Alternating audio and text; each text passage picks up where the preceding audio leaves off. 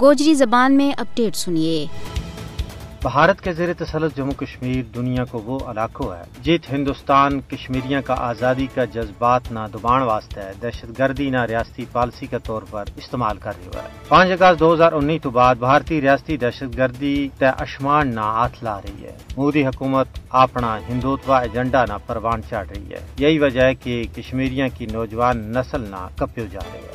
ات وہ کوئی تیاڑو نہیں جب بے گناہ کی جان نہ لی جاتی ہے قتل و غارت گری کا اس سلسلہ میں ان دنوں بے حد باد ہو گیا ہے۔ ماورائے عدالت قتل اور جعلی مقابلہ میں کشمیریوں نے شہید کرنا بھارتی فوج کو معمولی بن گیا ہے۔ بھارتی فوجی بے گناہ نوجوانوں نے شک کی بنیاد پر کروں چاک ہے۔ کنٹرول لائن یا دور دراز کا علاقہ میں قتل کر دیں اور انہوں کی لاش بھی رشتہ داروں کے سپرد نہیں کی جاتی۔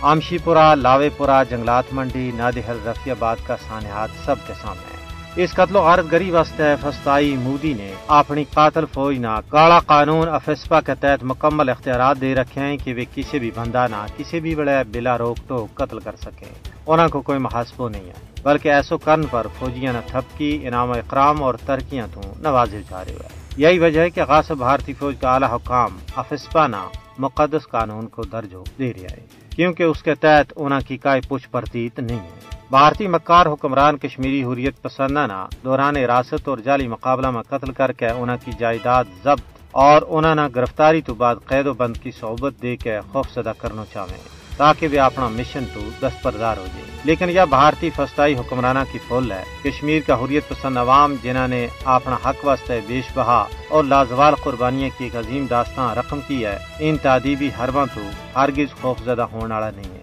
وہ ہر صبح و شام اس عزم کو یادو کر رہے ہیں کہ حصول مقصد تک یا مقدس جد و جہد جاری و ساری رکھی جائے گی۔